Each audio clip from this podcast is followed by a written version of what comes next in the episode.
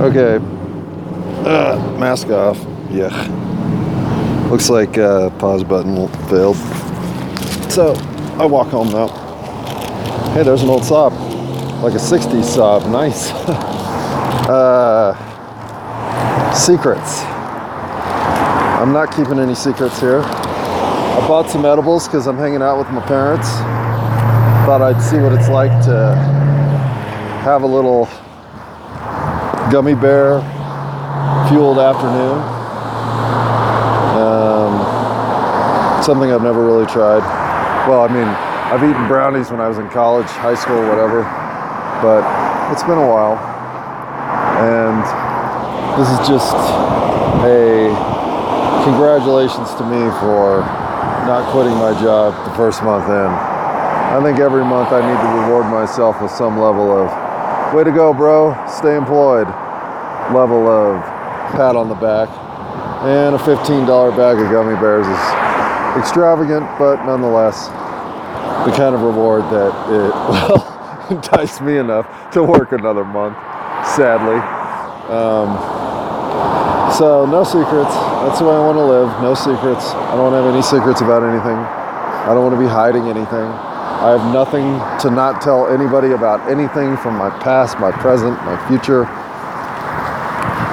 There's nothing anymore that isn't wide open. Want to see my checkbook? Here it is. Want to see my medical records? Here they are. You want to know everything about me? I don't care. I know some of you are out there doing it anyway, checking up on every data point about all of us. I mean, to what end? Why do you want to know that? What are you trying to do? You're trying to predict human nature down to the finest point? Dumb. And for every trend you identify, you understand that by identifying the trend, you're going to create the counter trend. I mean, it's just, it's an absurd pursuit. Secrecy itself is an absurd pursuit. All it does is create shadow, where shadow doesn't exist. And so then when people are standing in that chill, they know they are. You don't get to hide things. You just get to show that you're hiding things. And eventually all that stuff bombs out anyway. So why live with secrets? I get the impulse to want to tell a lie. A lie is not a secret though. I mean, lies are like like jumps. If I say jump, what do you think of, right? Probably think of David Lee Roth and some red leather pants, but if you don't think of that, you could have thought of a hundred things. You could have thought of somebody jumping over a river. You could have thought of something jumping over a school bus. Could have thought of somebody jumping over a sidewalk crack. Could have thought of somebody jumping backward. Could have thought of somebody doing a backflip. Could have thought of somebody jumping off a building. Could have thought of somebody leaping over a building.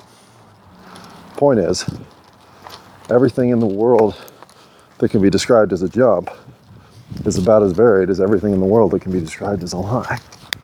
Lies are oftentimes conversational reactions or uh, instantaneous decisions, where secrets are premeditated. They are schemes. They are they are dives. When I think when I say do you think of a dive? Yeah, it's a jump. But it has an element of presentation inherent in it. Like secrets. Secrets involve presentation of a false nature or some other deviant nature. And believe me, my whole life was one of secrets.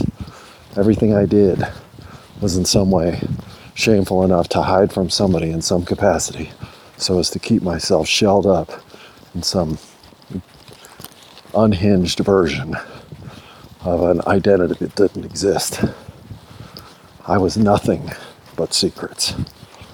In fact, it was troublesome for me to have too many people I knew in the same room for some of my secrets would start to unwind as they were uniquely different in different situations. So I am not trying to be a hypocrite when I say living in a world of secrets doesn't make sense to me. I lived in one about as in, entrapped by secrets as you can possibly get. And while that is another way that my mind broke, that I allowed that to happen, I'm uh, I'm not above admitting that if I don't somehow find a way to always live now with the open, upfront, exposed uh, sensibility of I have no shame. I have nothing to be secretive about. I live in a way in which I hope you are watching me, for you might think, how awesome is that guy? And uh, why wouldn't I want to live like that? So, you know, I walk into the pot shop now. I hope people drive by that know me. Hello, come and see what I'm doing. How it might help your life or not. I'm not suggesting you smoke marijuana. I'm just suggesting be open to finding out what the best version of life is for you. And if it is one filled with secrets, then who are you? What are you doing? Why are you living like that? Why are you putting all that energy into the counter scheming that comes with having to hold those secrets? La, la, la, Man, that was a lot of energy. I don't have that kind of time anymore.